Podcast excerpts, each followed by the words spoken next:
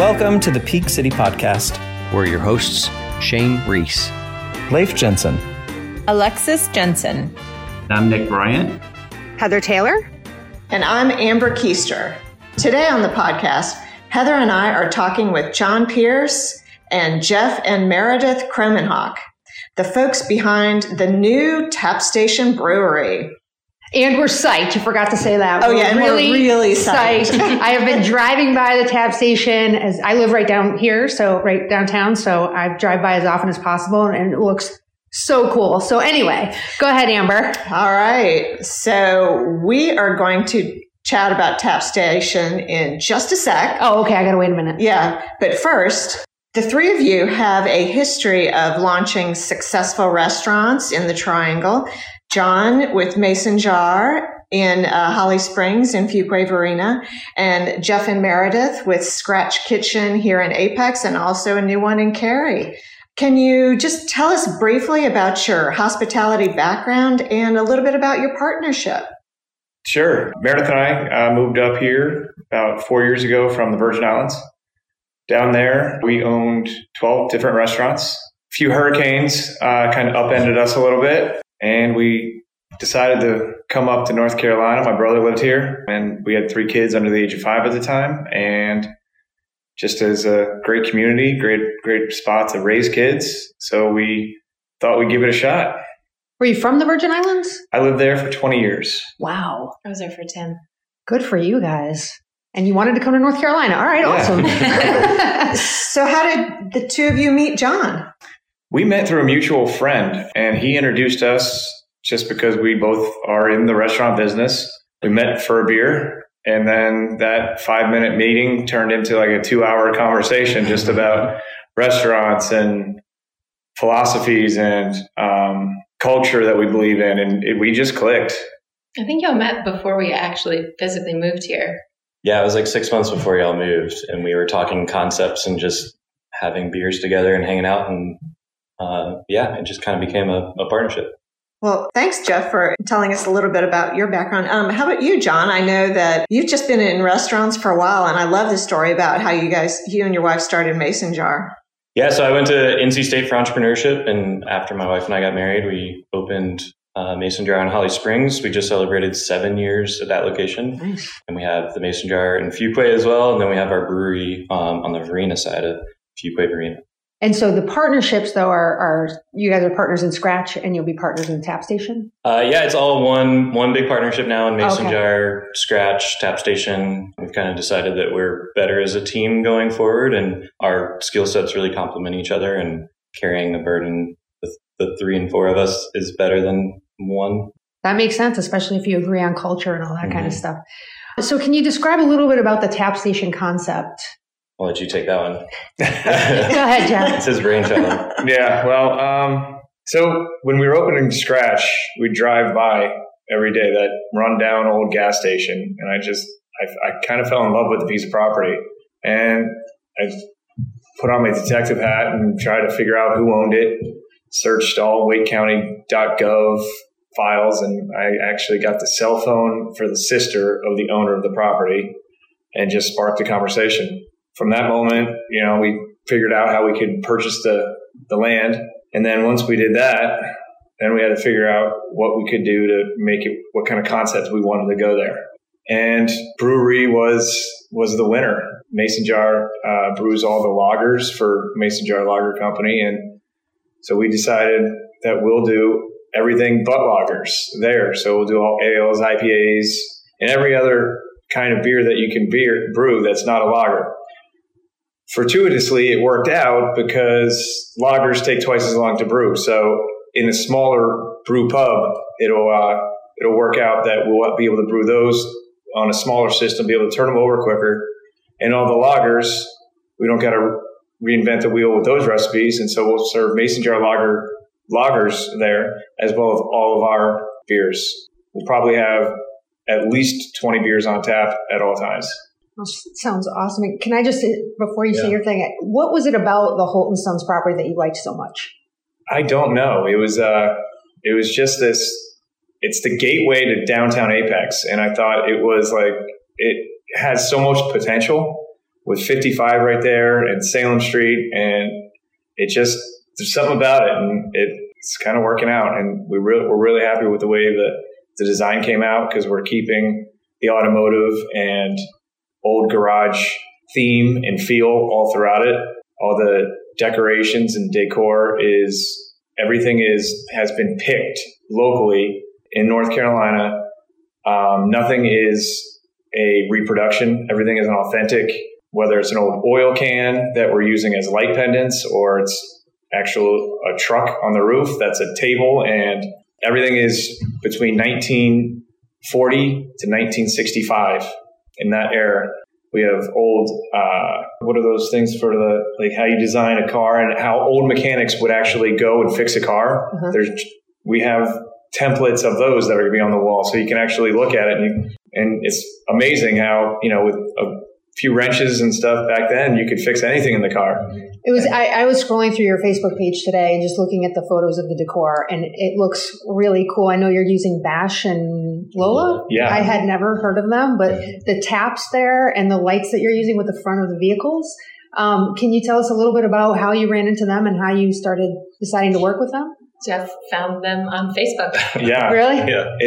It's a creepy thing where you talk about something and all of a sudden it pops up in your feed. Right. And that's awesome. Yeah. In this case, it was awesome and not totally and scary. So I thought, I'll shoot him a message and see what happens. And him and I just clicked. He's this really eccentric, really creative, cool guy that is just so into cars and everything automotive and art and that kind of stuff. And so it started off with one project, what do you think you can do with that? And it just morphed into another one and another one and another one. And I mean, he's probably a good 30 different projects throughout the Tap Station. And when I say 30, one project could be 90 different lights. So that's just one. That's right. So it's one project is we have three fronts of cars that are mounted to the walls. And they have lights in them, right? The lights work. I was watching him make that. I'm like, that is so cool. So yeah, there's a whole bunch of stuff that it's going to be kind of experiential dining. You're going to be able to look everywhere in there and be like, oh, wow. So we're really focused on details. He also, he knew that Jeff was a Steelers fan. So when he was doing the roof of the truck on our roof, he found old, authentic Pittsburgh Steelers beer cans, because he did old beer cans to cover the roof. From Iron City. Video, I saw him. Yeah, I saw him. I didn't know exactly what he was doing with the can openers, and I didn't catch exactly what was going on, but that totally makes sense. And did you have to keep, this is a little bit off the decor topic, but before we move to the next thing, did you have to keep a certain amount of the facade of Holton Sons, or did you just decide that you wanted to do that? A little of both. The building is on the historic registry, so we had to keep a lot of it. Throughout the process, we found asbestos on the roof and stuff, so less was kept, not by our choice, but by what we just had to do to get rid of the asbestos and clear up some of the walls and stuff like that. But we wanted to keep the look as well, so it was we weren't really forced into that corner. It worked out well for us. Probably part of you loving the property was the facade of that. So that's awesome. Yeah. Well, that sounds great. I love what you said about the experiential dining and just being in there. I'm sure that before we leave that topic, is our kids going to be able to come? Because I just think that kids would just be really interested in that. So we'll actually have a play structure, a fenced-in area with a big sand area and stuff for kids. All of our locations are family-friendly, and we have kids ourselves, and this area is just so family focused, and we want to cater to that for sure. And so we've made these really cool spaces. We have a bocce ball area and that adults can be at, and right next to that is the play area for kids. That is fantastic. That is awesome. I know, as a parent, that's important. Lovely. Yes. So, Jeff, you spoke a little bit about the great location of the property, and also that it's the gateway to downtown Apex. So a little bit about how this will add to the appeal of downtown. Does downtown, play devil's advocate, does downtown Apex need another brew pub? More beer? Yes. Never too much beer. Never too much beer. Well, so I was part of the steering committee for the downtown plan, and there was a lot of the feedback from the community at large was more in downtown Apex, more be it boutiques, be it restaurants, be it, you know, jewelry, anything to draw people to Apex. People love downtown Apex, but it's, you know, it's kind of limited in landmass. And so what the plan ideally is to extend it to the edge of 55 and Salem Street. And that's, we're hoping to start that. Yeah. Well, I think your term is the gateway to downtown is perfect, because when you come off 55 right now, it's a little bit of a dead zone until you hit the really cool downtown spot. So I would answer the question a little differently. I think Apex needs more gathering places. So I think that's like what we found at Scratch that's done so well, is that it's a really great place to just spend time and to have some drinks, and people meet other people here all the time. And so what we do as a company is we create gathering places, whether that's a brewery, a restaurant, whatever. And I think Apex could use more of that in downtown. I'm assuming it has a little more parking too. We do have parking, yes. We have parking on site. We're hoping, the best problem for restaurants to have is a full parking lot. Right. There is a ton of street level parking as well. It's a walkable distance from, public parking in downtown. But we do have parking, yes. Yeah, that is one of the biggest questions we get is, what about parking? What about parking? Because when you drive by, it's just full of construction vehicles and they're parked wonky, and so it takes up the whole spot. But we'll have almost 50 spots on site between the tap station and downtown. There's 52 street parking spots, and a lot of people don't even realize that the church is public parking other than Sundays. Oh, so people can park. So, and that's right there as well. So that's another advantage for being the downtown. So you can walk here, walk there. And when Meredith was talking, as she was in the steering committee, that's the long-term goal, is to extend downtown all the way to us. It wasn't too extended to us, but just extended. That's the way it's working out. There's pretty grand plans, like the gas station across in one of their renditions was a boutique hotel. And then they want more shops on the way down. So hopefully that'll be the thing, bringing people downtown, even further down. And I know there's a lot of new construction homes and things out past 55. So it'll be a nice walking distance from that end too. That's really cool. So how will this one be different from your existing restaurants? It's definitely different in concept, but not in culture. We try to create places that are great places to work as well as to go as customers. It's very different in just the vibe in general of, at a full service sit down restaurant, you go, you put your name on the wait list and you get a table. This is very much more come and go as you please. So it's a much larger facility.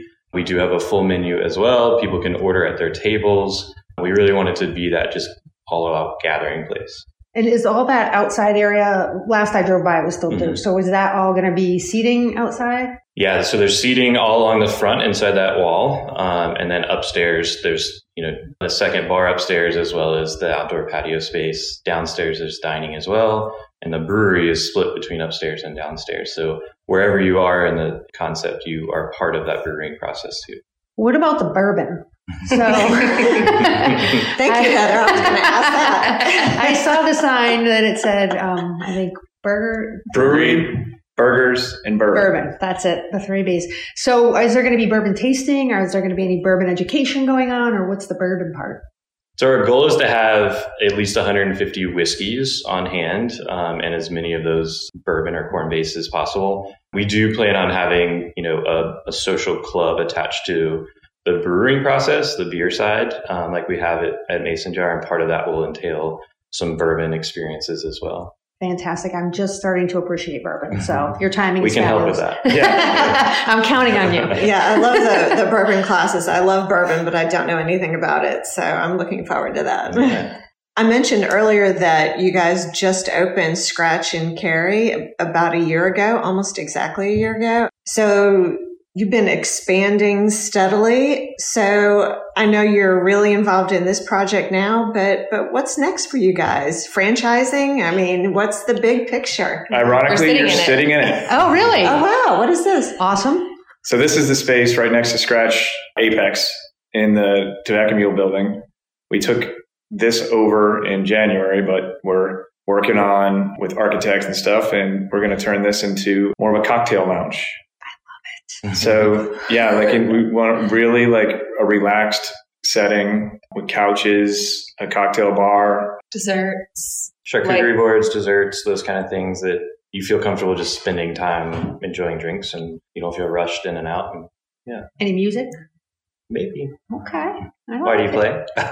No, but I listen. And I like cocktails, so. There you go. Yeah, I love the idea of it really ties in with your mission of creating gathering spaces for people in the community and bringing people together. So I just, is it going to be Scratch Adjunct, or do you have any fun names yet? We're still toying around with that, but it is definitely going to be attached to Scratch in most ways. So much so that if you're sitting here, you can get a table over there and transfer everything over, that kind of thing, to make it a really seamless process. And we'll have this whole outdoor space as well. We'll be redesigning that. So both outdoor spaces will have a window at the bar where you can walk up and actually order at the bar as well. Oh, I love it. I love it. More to look forward to. So was there anything else that you guys wanted to tell us about Tap Station or the new cocktail bar? I'm just excited about both projects. We're excited to bring them to life. Yeah. The Tap Station has been a long time coming since everything shut down for COVID and everything. It's been, 3 years in the making? Mm-hmm. Oh, wow. Yeah. Okay. Yeah, we started construction March 2020 and stopped March 2020 and restarted in May of 21. So, yeah. A little bit of a pause in there. Yeah. If anybody's listening to this and wants a server, bartender, cook job, come find us. There you go. You're hiring. Yeah. We hope to open in April or May. That was my next question. All right, great. Well, we look forward to seeing you guys there, and we hope everyone who's listening gets a chance to come enjoy one of your gathering spaces, whether it's here or down at the Tap Station. All right, well, thank you so much, Meredith, Jeff, and John. This has been an absolute pleasure speaking with you. Thank you. Cheers.